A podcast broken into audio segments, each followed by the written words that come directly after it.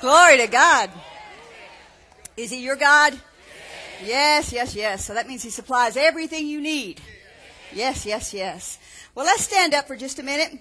I know you've been popping up and down like a jack in the box, but I want us to pray and ask the Lord for utterance this morning and for you to have ears to hear and not go to sleep and not get too quiet and because uh, even though I might look like Keith and sound like Keith, I ain't.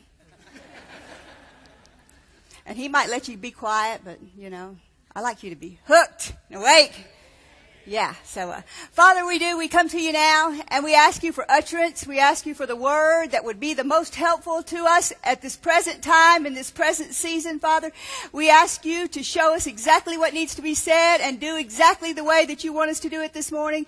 We ask you to give us ears to hear the things that we need to hear of what's being said, Father, that would put us over the top, Father, that would help us to go forward and do the things that you've called us to do, Father. We ask you for your anointing, for your graces, your ability abilities and your strengths to do all the things that you've called us to do. In Jesus' name. About 10 people? All right. Y'all hooked?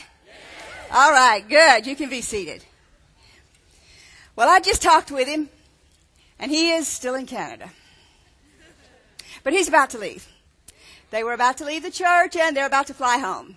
And he said, um, if you were here Friday night, I told that he got to go about 600 miles an hour in the airplane going over.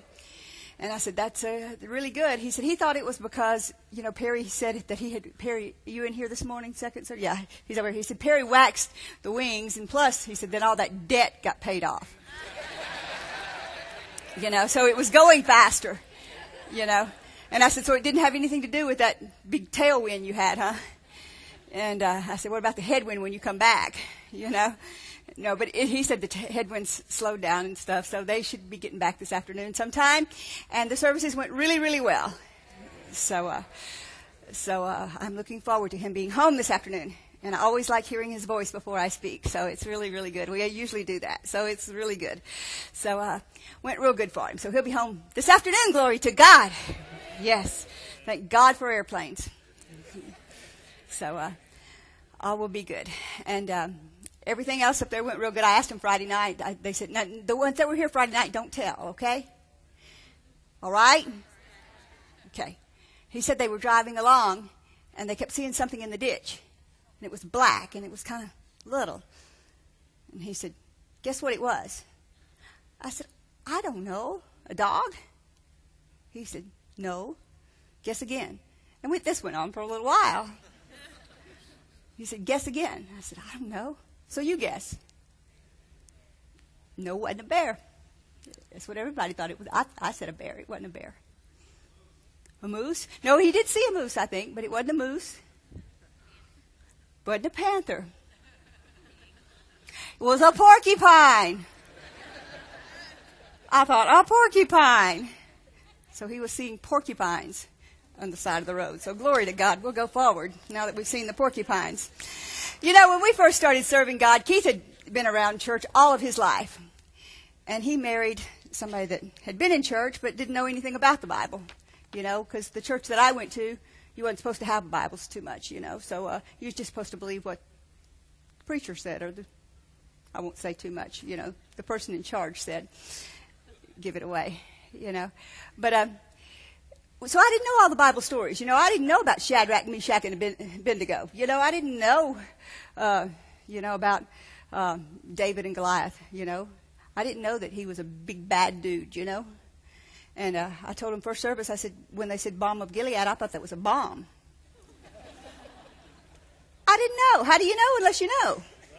You know, and so uh, they tell things, and I just sit there and look at them like they were crazy. So when I went to Bible school, I didn't go. I had already been around Word and Faith stuff for years and years. So I didn't go to find out so much about that stuff, which I needed desperately, but it wasn't to find that out. I went to find out about David and Goliath.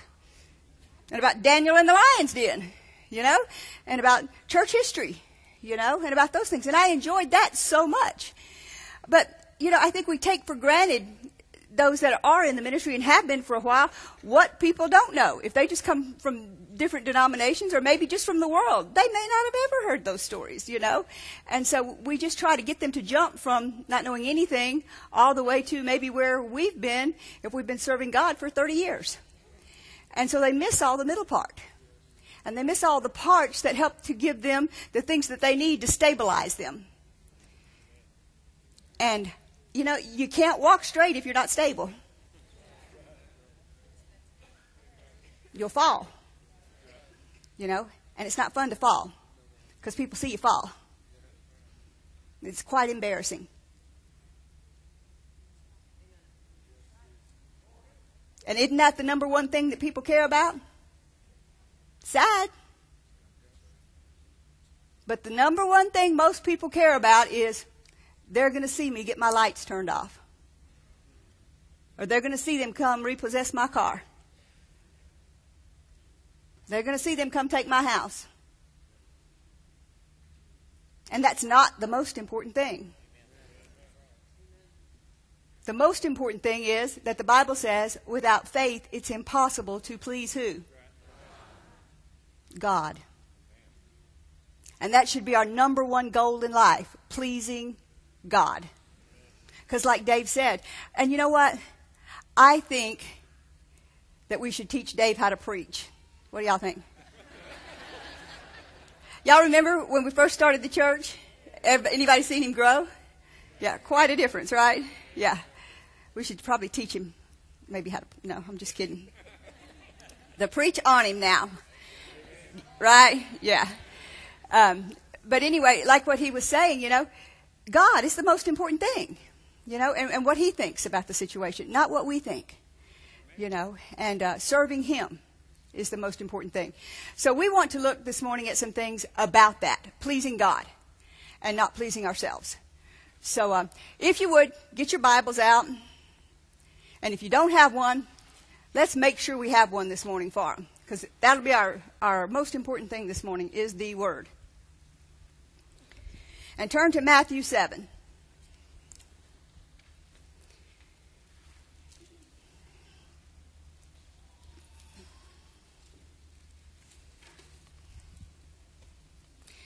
Matthew 7:24 says, "Therefore whosoever hears these sayings of mine and does them, I will liken him to a wise man." How many of you want to be wise men or women? Which built his house on a rock, and the rain descended, and the floods came, and the winds blew, and beat upon that house, and it fell not. For it was founded upon a rock. Everyone that hears these sayings of mine and does them not shall be likened unto a foolish man. How many of you want to be foolish? I'm looking. I still don't see anybody's hand. Maybe they're on the internet. I don't think so. Nobody wants to be foolish. And built his house upon the sand, and the rain descended, and the floods came, and the winds blew, and beat upon that house, and it fell, and great was the fall of it. Let's read it from the NIV. It says, Therefore, for everyone who hears these words of mine and puts them into practice is like a wise man who built his house on the rock. And the rain came, and the streams rose, and the winds blew, and beat against that house, yet it did not fall, because it had its what? Foundation on the rock. The Message Bible says this, and if you don't have one, look up there on the screen and they're going to put it up for us. These words I speak to you are not incidental additions to your life. Homeowner improvements to your standard of living. They are foundational words, words to build a life on. If you work, if you work these words into your life, you're like a smart carpenter who built his house on solid rock. Rain poured down, river flooded, tornado hit, but nothing moved that house. It was fixed to the rock.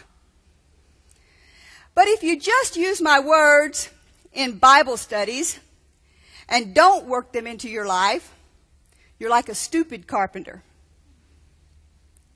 Now raise your hand if you were the stupid carpenter. Didn't think so.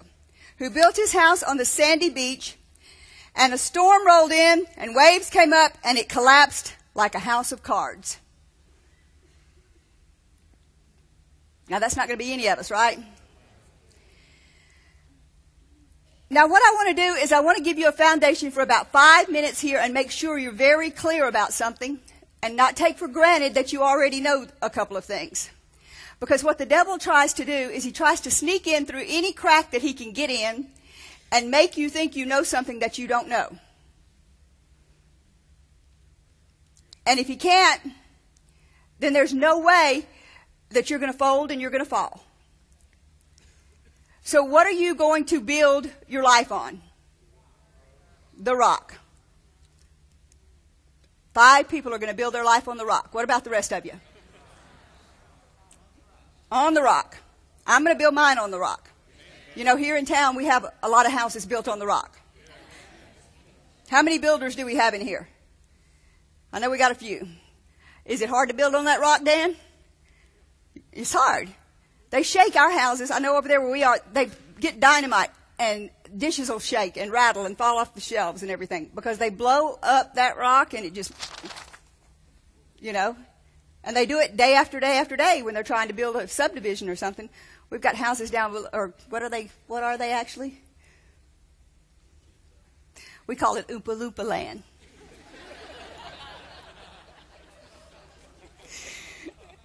Because they're little houses in all different colors and stuff. We call it Oompa Loompa land, you know.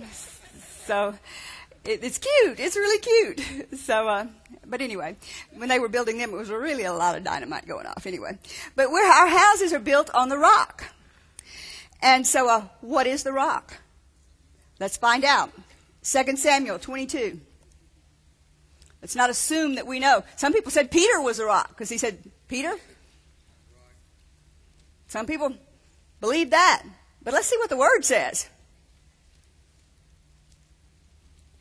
2 Samuel 22 2 says, And he said, The Lord is my rock and my fortress and my deliverer. Psalm 18:22 says they probably can put it on the screen pretty quickly for you. The Lord is my rock and my fortress and my deliverer, my God and my strength in whom I will trust, my, buck, my buckler, the horn of my salvation, and my high tower. Psalm 92:15 to show that the Lord is upright, he is my rock. Psalm 94:22 but the Lord is my defense and my my God is the rock of my refuge. So the Lord is the rock. Don't be confused. Don't let anybody tell you Peter is or anybody else is or anything else is. The Lord is the rock. Say it. Period. The only rock. So if the Lord is the rock and He is the foundation, then we need to be clear on one other thing. John 1:14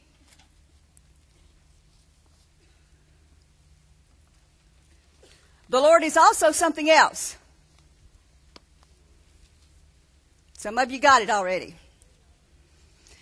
And the Word was made flesh and dwelt among us. And we beheld his glory, and the glory as of only the only begotten of the Father, full of grace and truth.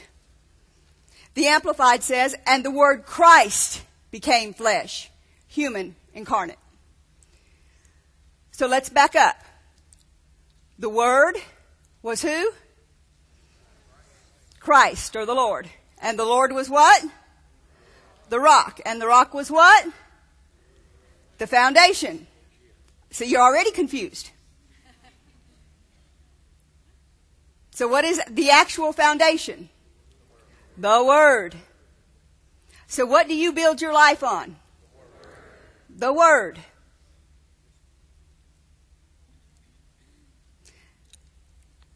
What else can you build your life on? The Word is the Word of truth. It is the only way to build your life. It is the only rock that you have. And if you build your life on anything else, it's going to be like the house that's built on the sand. It's going to fall. Or like the other message Bible said, it's going to be like a house of cards. Have you ever put a deck of cards and built them up like kids do? What happens? To the ground. Now, it can seem like this can be very, very, very simple this morning. But how many of you in here have been or are in any kind of test or trial?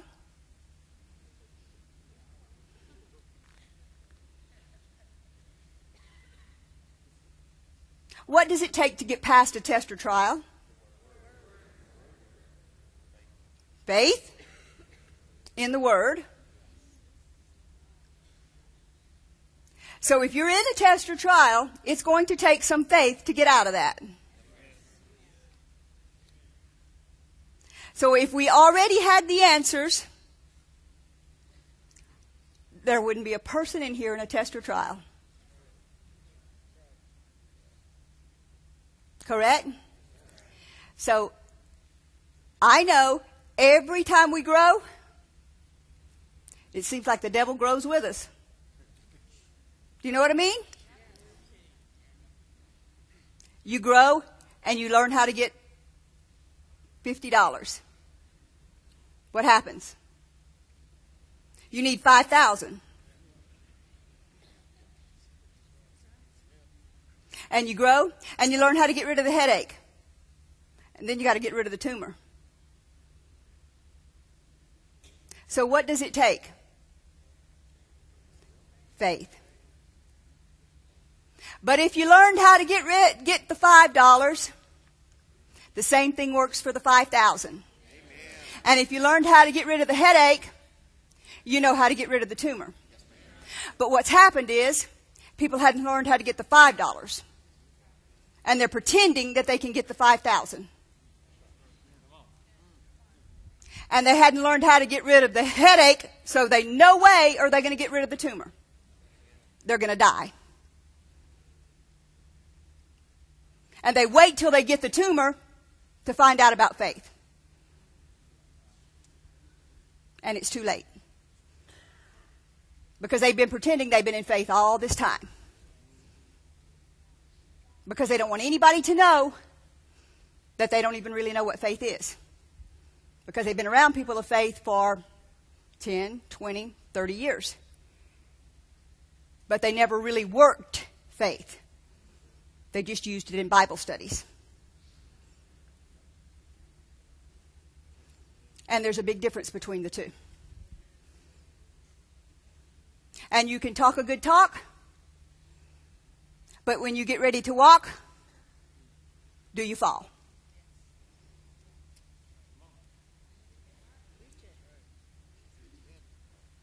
There's a big difference between talking and walking.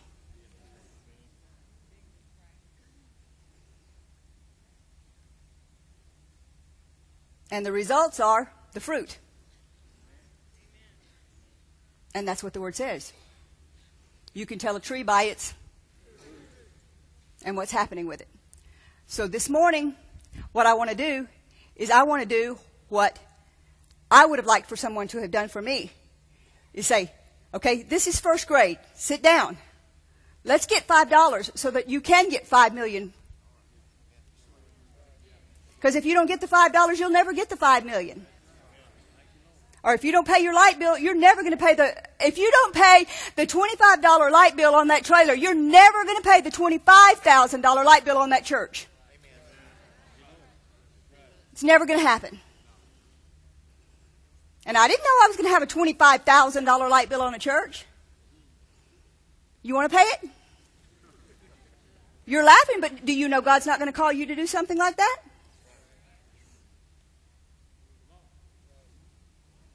So you got to get real. And it's got to start somewhere and you got to work it.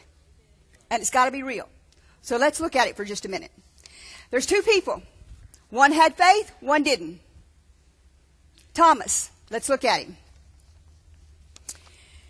Thomas, well, let's read about him first. John 20,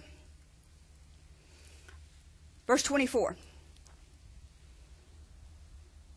But Thomas, one of the twelve, called Didymus, was not with him them when Jesus came. The other t- disciples therefore said to him, We've seen the Lord. But he said to them, Except I shall see in his hands the print of the nails, and put my finger into the print of the nails, and thrust my hand into his side, what? I will not believe. And after eight days again, his disciples were within, and Thomas was with them, and came Jesus in the door, being shut, and stood in the midst, and said, Peace be unto you. Then said he to Thomas, Reach hither thy finger, and behold my hands, and reach hither thy hand, and thrust it into my side, and be not what? Faithless, but believing. And Thomas answered and said unto him, My Lord and my God. And Jesus said to him, Thomas, because you have seen me, you have believed. Blessed are they that have not seen, yet have believed. Now there's somebody else that was a believer. Let's read about him. Abraham, Romans 4:17. As it is written, I have made thee a father of many nations. Before him, he believed, even God, who quickened the dead and called those things that be not as though they were, who against hope believed in hope, that he might become the father of many nations, according to that which was spoken, so shall thy seed be, and being not weak in faith, considered not his own body, now dead, uh, when he was about a hundred years old, neither the deadness of Sarah's womb, he staggered not at the promise of God through unbelief, but was strong in faith, giving glory to God, being fully persuaded that he, that what he had promised, he was also able to perform. Now, Thomas's faith and Abraham's faith were different.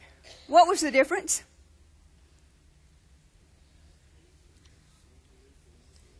Thomas, let's see, only see, feel, touch before he was going to believe. Abraham saw, felt, didn't consider what he saw and felt, and still believed. Quite a difference between the two.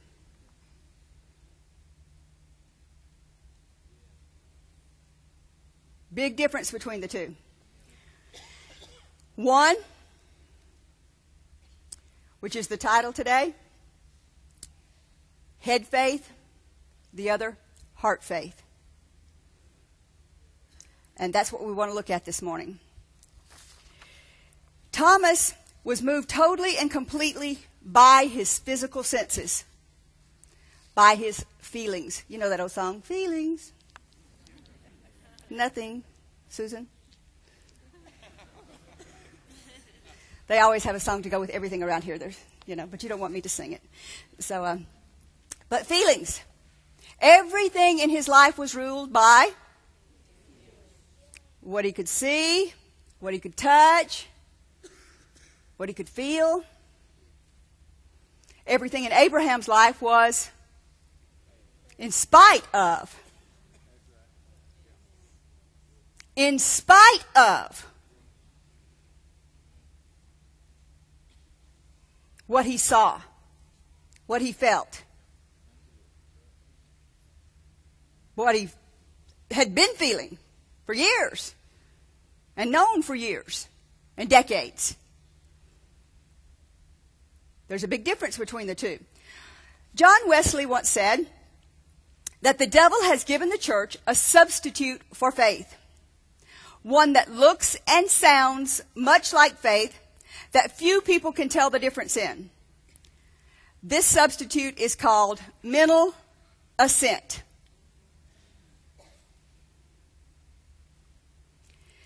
Many people read God's Word and agree that it's true but they're only agreeing with their natural minds. And that is not what it will take to get the job done. It takes a heart of faith to receive from God.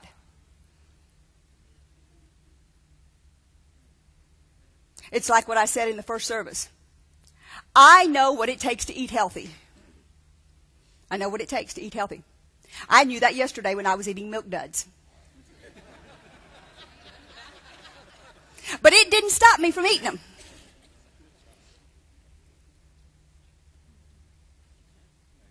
Brother Hagin used to say this all the time. He used to say that you can have faith in your heart with doubt in your head. But to some, it's hard to distinguish the difference because they've yielded so much to what their head says, they, it's hard to separate the two. But you got to get to a point to where you're able to recognize what is the difference. How do you recognize what's your heart and what's your head?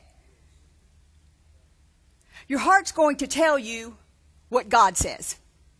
Your heart's going to tell you truth. Your heart's going to tell you to do the right thing. No matter how loud your flesh is screaming, it's still in there. And it's going to tell you the right thing. Your flesh ain't going to like it a bit. It wanted them milk duds. So it ate them. But your heart knows the right thing. Let's find out the difference between the two. Head faith. Now look at this and be honest with yourself as to which one you are, if you really want to grow. Now, every person in this room has had head faith at some time or another. At something in their life. Head faith. You've used your head and not gotten results. And it's like I said in the first service. We've told the people that do uh, the phone calls with people to pray, or our staff, or um, anybody that works for us. Don't ever pray with someone unless you're expecting results. It'll mess up their faith, and it'll mess up your faith. So if somebody comes to you and says, "Hook with me, Victor," that um, you're going to get um, $5 million by tomorrow. Well, that would be the stupidest prayer for him to come to me and pray. I'm not going to hook with him that he's going to get that by tomorrow. I have no confidence in faith that he's going to have that by tomorrow. God hadn't spoken to me and said, he's going to give him that money by tomorrow. How can I hook with him in faith about that? I have absolutely nothing to stand on. Now, if he came to me and said, Would you hook with me? My back is hurting. And I'd like for it to be healed. I have a foundation for that. The word says, By his stripes you're healed. I have a foundation for that. I can hook with him instantly. No problem. Now, if he came to me and said, "You know what, my light bill's due, and I need the money to pay that, and um, it's if I don't have it by tomorrow, I can hook with him on that." The Bible says he'll supply all my needs. But hook with him, he'll have $5 million. God didn't tell me he's going to give him $5 million by tomorrow. I have no foundation. And people are praying things that they have absolutely no foundation to believe God for. God hadn't told them. And if you join hands and hook with somebody, you better have something to believe for. Either it said it in the Word or God spoke to you and told you. And he didn't tell me, I'm sorry, he didn't tell me he was going to have five million by tomorrow, sorry. now he might have you. So you don't need nobody to pray with you. He's going to give it to you anyway.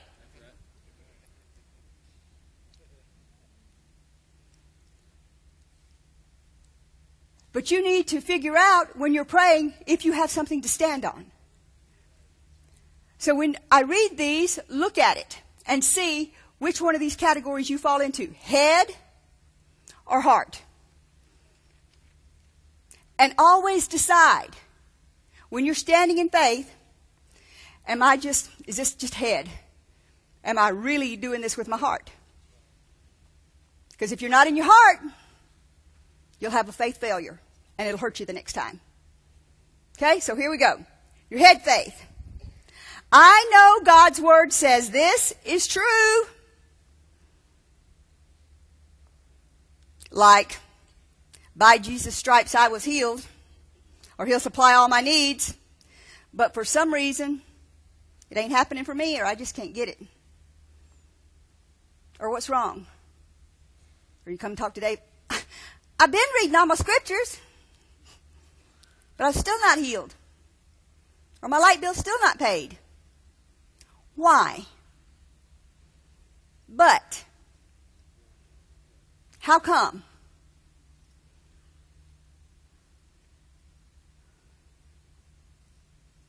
Anybody but me ever said those words?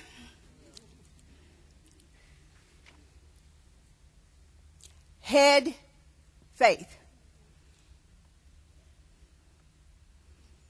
Now, for the 25 people that raise their hands, you'll go forward.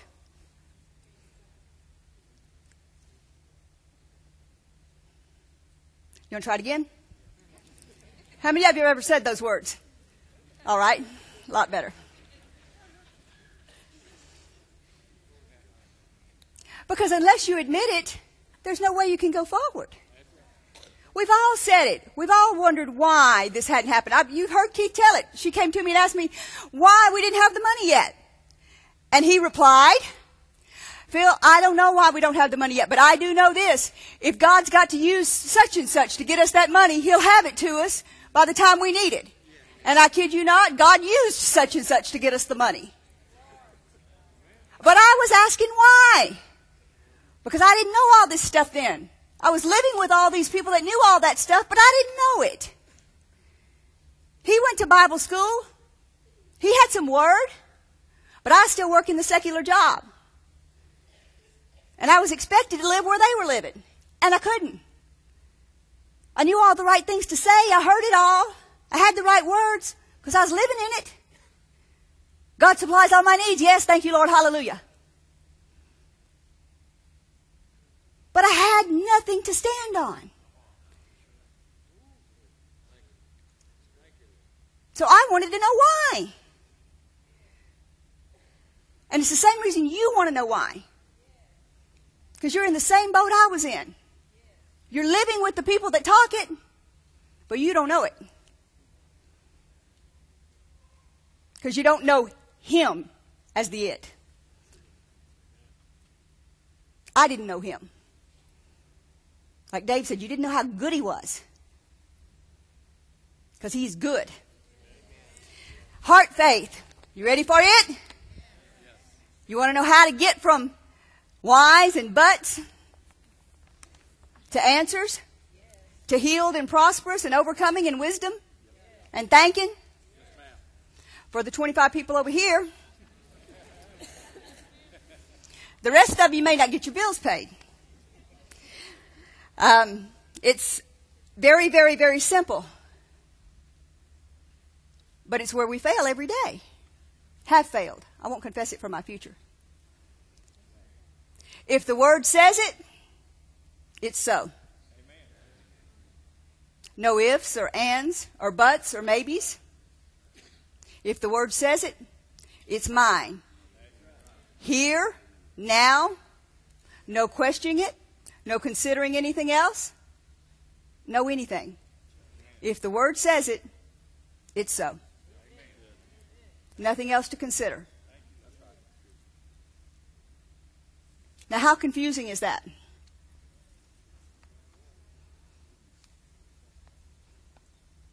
Very when you let the devil in.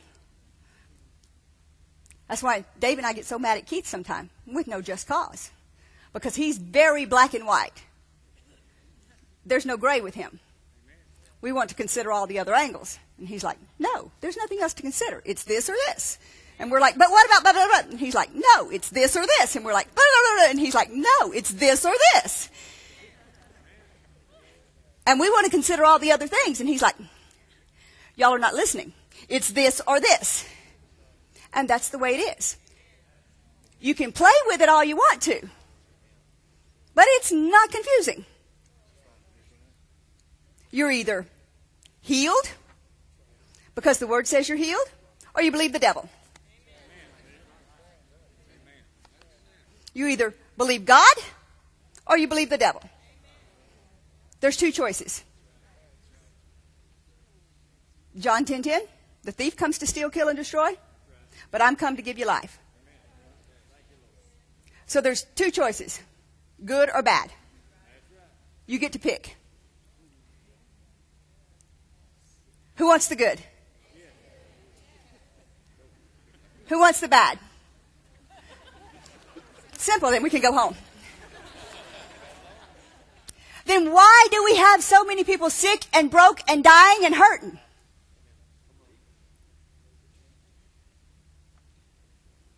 Because they confuse the issues.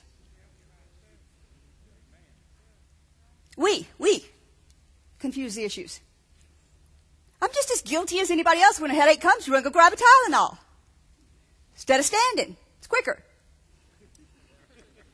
Even though it does take 30 minutes, it's quicker.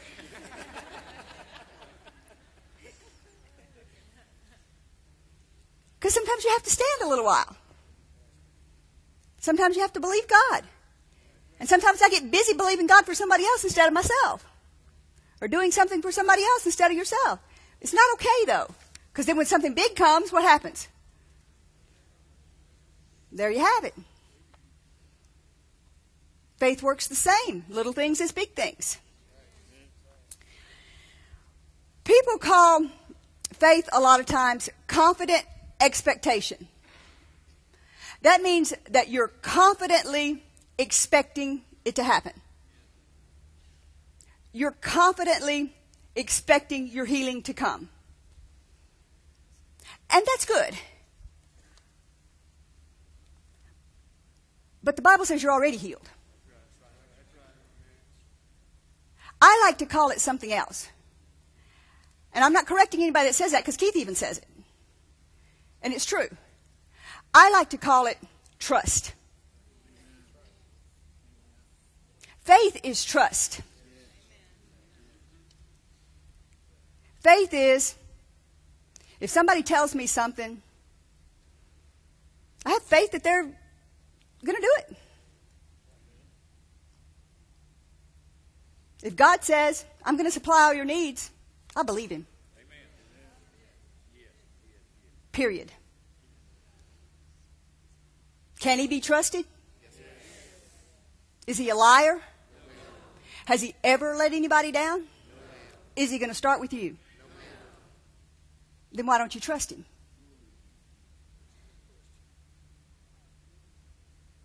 Because you don't know Him.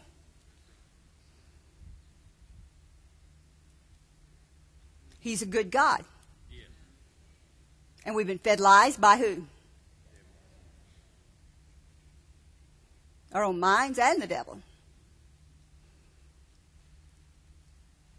We can trust him. If Keith tells me something, you can bet your last nickel it's going to happen. I trust him. I trust him. He's not going to let me down. I trust him.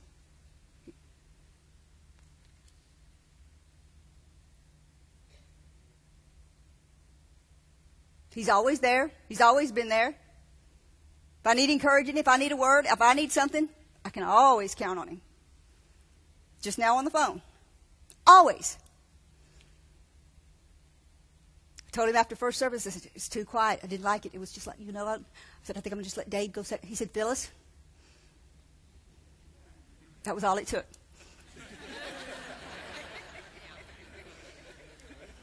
That's it. When he calls me by my whole name instead of Phil, you know. the end.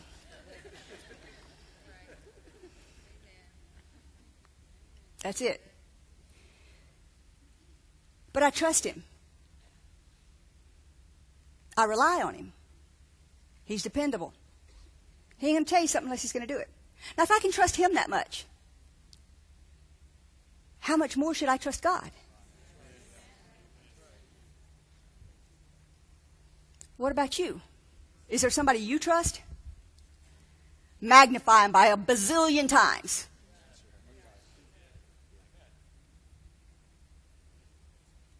As big as you can think, magnify him.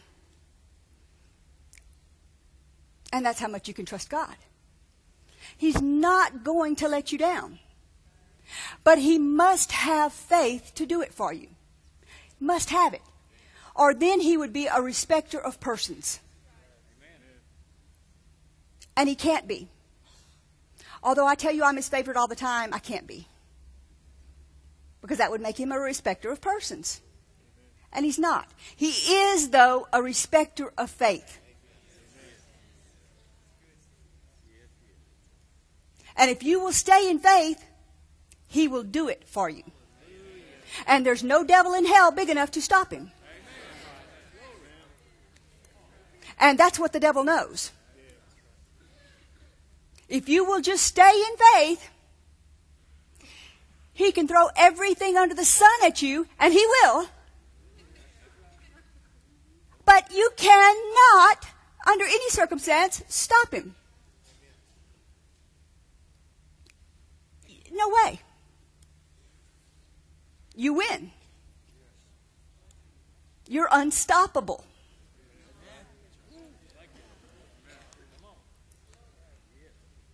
You might as well say it. I'm unstoppable.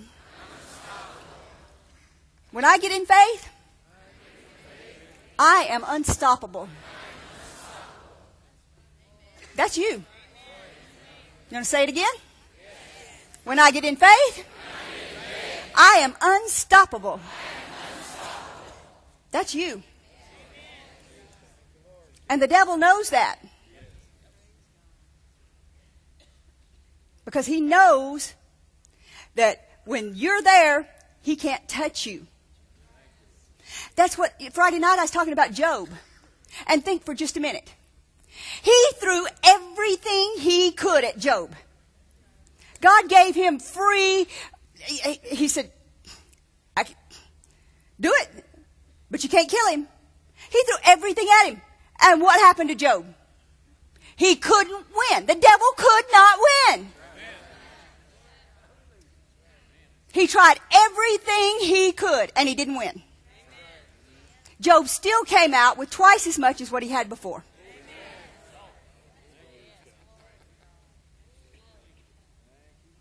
Unstoppable. That's you. Unstoppable. But what do you have to do? You have to get that foundation. What is that foundation? You have to get a word. You have to get something to stand on. You have to get something that you believe in. You have to find something in the Word that hooks with your spirit. You may be standing for healing, but it may not be a healing scripture. It may be greater is He that's in me.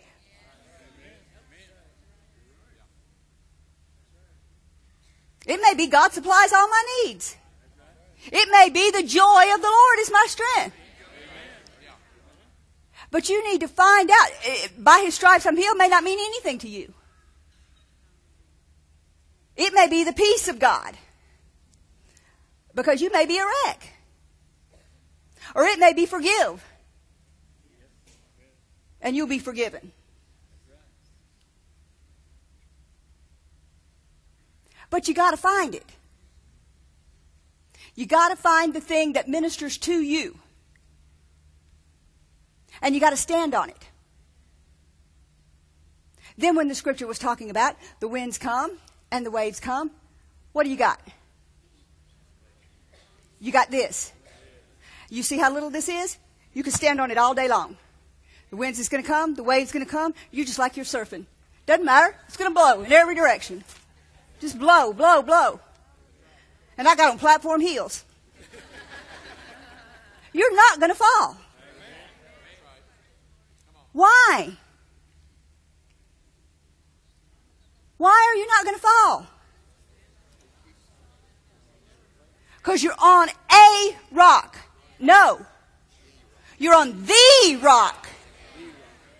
The only rock. Anything else is fake. Anything else is false. It's feelings. It's sight. It's seeing. You cannot be moved by anything that you see or feel or hear. The only thing that you can be moved by is this. This is the only thing. If it doesn't say it, it doesn't belong to you. If it says it, it belongs to you. Then you're unmovable. No matter what the devil's tried to tell you. You win. He cannot win. Only you. So quit believing the lie that you have to die or you have to be broke or you're going to lose your house or you're going to lose your marriage or you're going to lose your kids or you're not going to know what to do or it's over or it's too late. Is that what this book told you? I didn't see that anywhere. Read Revelation. You win. And it ain't over till it's over. And you don't want to hear me sing, so it ain't over till the skinny lady sings and I ain't singing.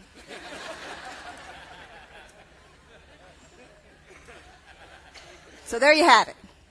It's going to be a while. So, only say what God told you to say. Look at this real quickly. Um, let's find that, that verse where it says that. Um, Hebrews 10:23. No, not that one.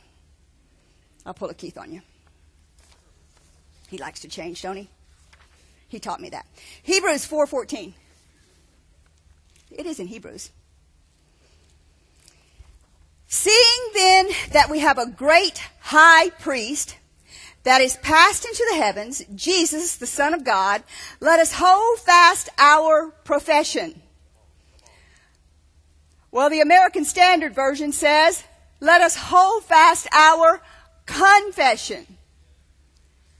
What is the devil always trying to get you to do? Open that mouth. Always. He's always trying to get you to say, like I did to Keith, why isn't it here? Where's it at? How come? Just because the thought crosses your mind, don't mean you've lost faith in your heart. It's when you start opening that mouth and start that whining stuff. Why? But it's been six months. It's been two years. And it's still this way. You got to get you something to stand on. And you only say that. I don't care if you say it 5,000 times a day paint it on, you know, in the 70s, that's all we did is we had confessions everywhere. But we done got mature now. And we don't need them. And we're going under by the thousands. And we're losing our houses and we're losing our marriages and we're losing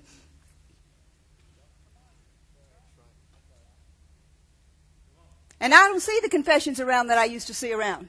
Used to?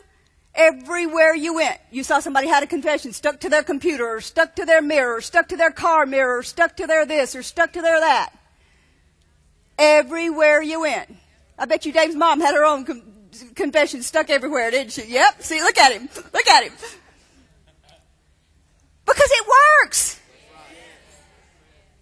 I know he says it all the time. Mom had a confession for every, if we skin our, bumped our knee, if we did this to our foot, if we did this, something came out of her mouth a confession. Why? Because you don't say anything negative. You don't run around and say, I'm going under. Oh, they're going to take my house. Oh, they're going to, uh, I'm going to lose my car. Oh, I'm going to die. Oh, I'm going to be sick. Oh, I'm going to have to go to the doctor and have all these tests run because they think I have cancer. Dear Lord, I'd never say that.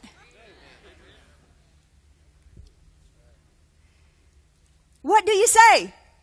All the way to have that test run. By Jesus' stripes I was healed. Glory to God. He took my infirmities. He bare my sicknesses. I'll never be sick a day in my life.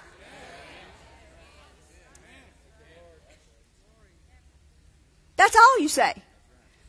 Doesn't matter how loud those symptoms are screaming. You say, well, I gotta live in the real world. That is the real world. The other is the fake world. And that's what the devil wants you to believe. People try to convince you you gotta live in the real world, so you gotta say all these things. They're the ones living in the wrong world. And that's why we're going under. It's because we've let people convince us we gotta live in their world. We don't live in their world. We're only passing through this one.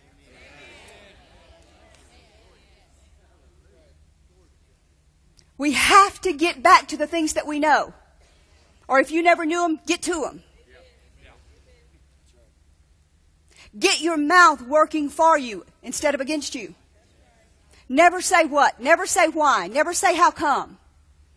But I feel. But I need. But I want. But I can't. But they didn't.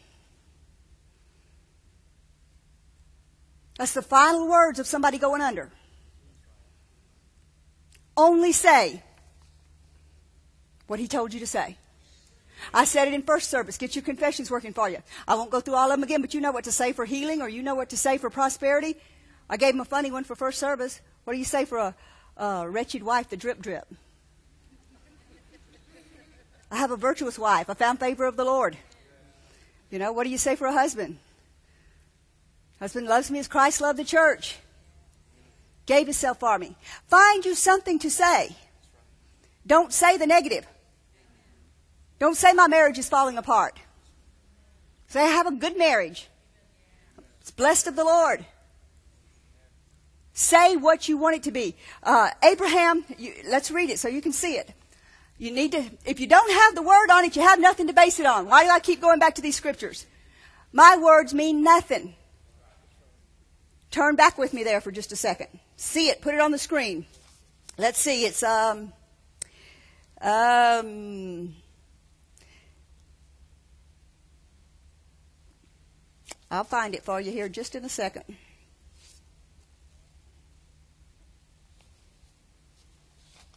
I know it's here.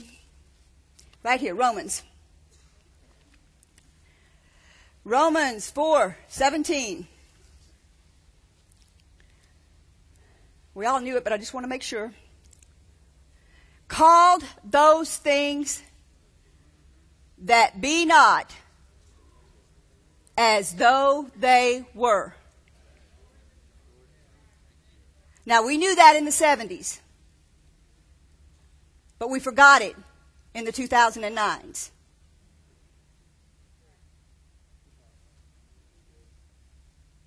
You have to call those things that be not as though they are.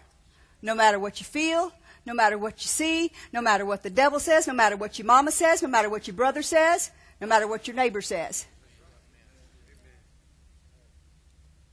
If you want to see different, you'll do different. Call it the way you want it. Call your bills paid. Call your knees strong. Call your eyes strong. Call your body strong. Call your mind strong. Whatever you need. Then what do you do after you've done all that? We'll read it. Let's turn to it. Well, let's read one verse before we get there. James 1. I think y'all know these. But again, it's not what you've heard, it's what you do. James 1 6. When you ask for something, what do you got to do? Ask in faith. That's what we were talking about earlier with Victor. Unless you've got something to base it on, you cannot ask in faith. The only thing you have to base it on is if God told you or the Word says it. If God told you or the Word says it, you're not going to waver. Or you don't have to waver, I'll put it that way. You have more chance of not wavering. Maybe we should say it like that. Because if you do waver, what you going to get? And what's happening to everybody? They're falling. Because they're wavering. Because they have no foundation. They're going back and forth. Because they've based it on what they've heard instead of what they know. Find out what you know. All right? Turn to the stand. Ephesians 6. Wherefore, 613, take unto you the whole armor of God, that you may be able to withstand in the day of evil. Is the devil evil? And having done all, start saying bad things and asking why and saying but and questioning. And I'm not strong enough. Therefore, stand.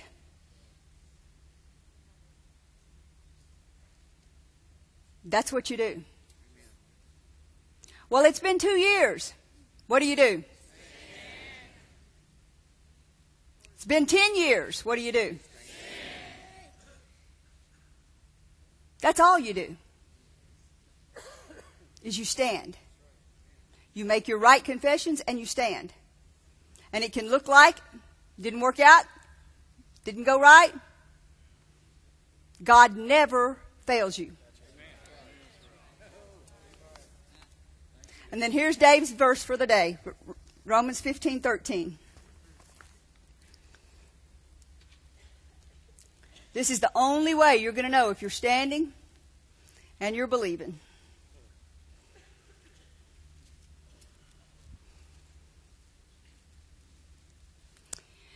The God of hope fill you with joy and peace in believing. If you're believing, you're going to have those two things. If you don't have those two things, you're not believing. You're standing on somebody else's faith, somebody else's beliefs. That's why so many people are in such oppression, depression, sadness, not joy. What's your word? Glad, gladful. Yeah, gladfuliness, whatever. Yeah, I'll make another one. Because they're not believing. You will have joy and peace if you are believing. It's when you're not believing that you don't have joy and peace. Stand up with me.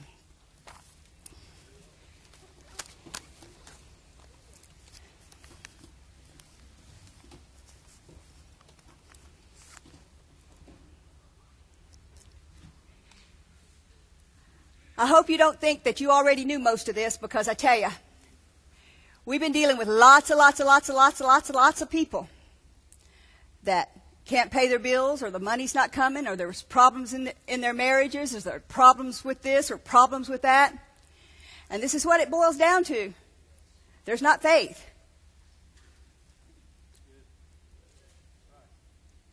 And we should have enough faith and have enough faith victories that we are so full of joy and so full of peace that we can help somebody else. I mean, we're, we should be such a strong church of faith. It is on the front of the building. Faith, life,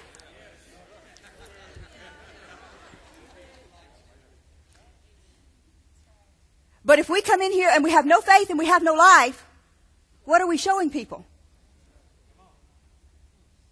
That God's not true and He's not good. So we got to get it right. But we got to know how to get it right. So maybe it helped somebody today. Maybe it wasn't too simple for you. Okay? So let's do this. Let's pray. Father, in Jesus' name, I just ask you today to take this word and put it deep down into people's hearts that the devil can never steal it away from them, Father, because this is a foundation that will live on all the days of our life. Your word and your truth and your goodness, Father.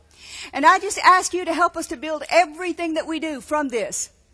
Because you are the foundation of everything that we believe for, everything that we need, everything that we see, everything that we do is you and your word, Father. And I just ask you today to reveal to us all the things that we need to see and do for you and give us the word to do it with, Father. I just ask you this afternoon as people go on their way that they find the words that help them to do the things that they need to do in Jesus' name. Now, in doing that, I told the first service, and I want you to do the same thing. I want you to go home this afternoon. You say, this afternoon? Yeah, this afternoon. And take time and find scriptures that minister to you on the subject that you are believing God for. Whether it be finances, or wisdom, or marriage, our jobs, our kids, or whatever the area is. Find scripture. Then pray again and get in faith. Because that's the only foundation that you have. And you say, I don't have time this afternoon. Well, I got an answer for that, like I did first service. You will have time when they come repossess your car for them to do that, or to find another house, or to find another job, or to find another spouse, or to get your kids out of jail. You choose. It's much, much, much simpler and much more fun to get in the Word. It'll bring you joy and peace. So, you gonna do it?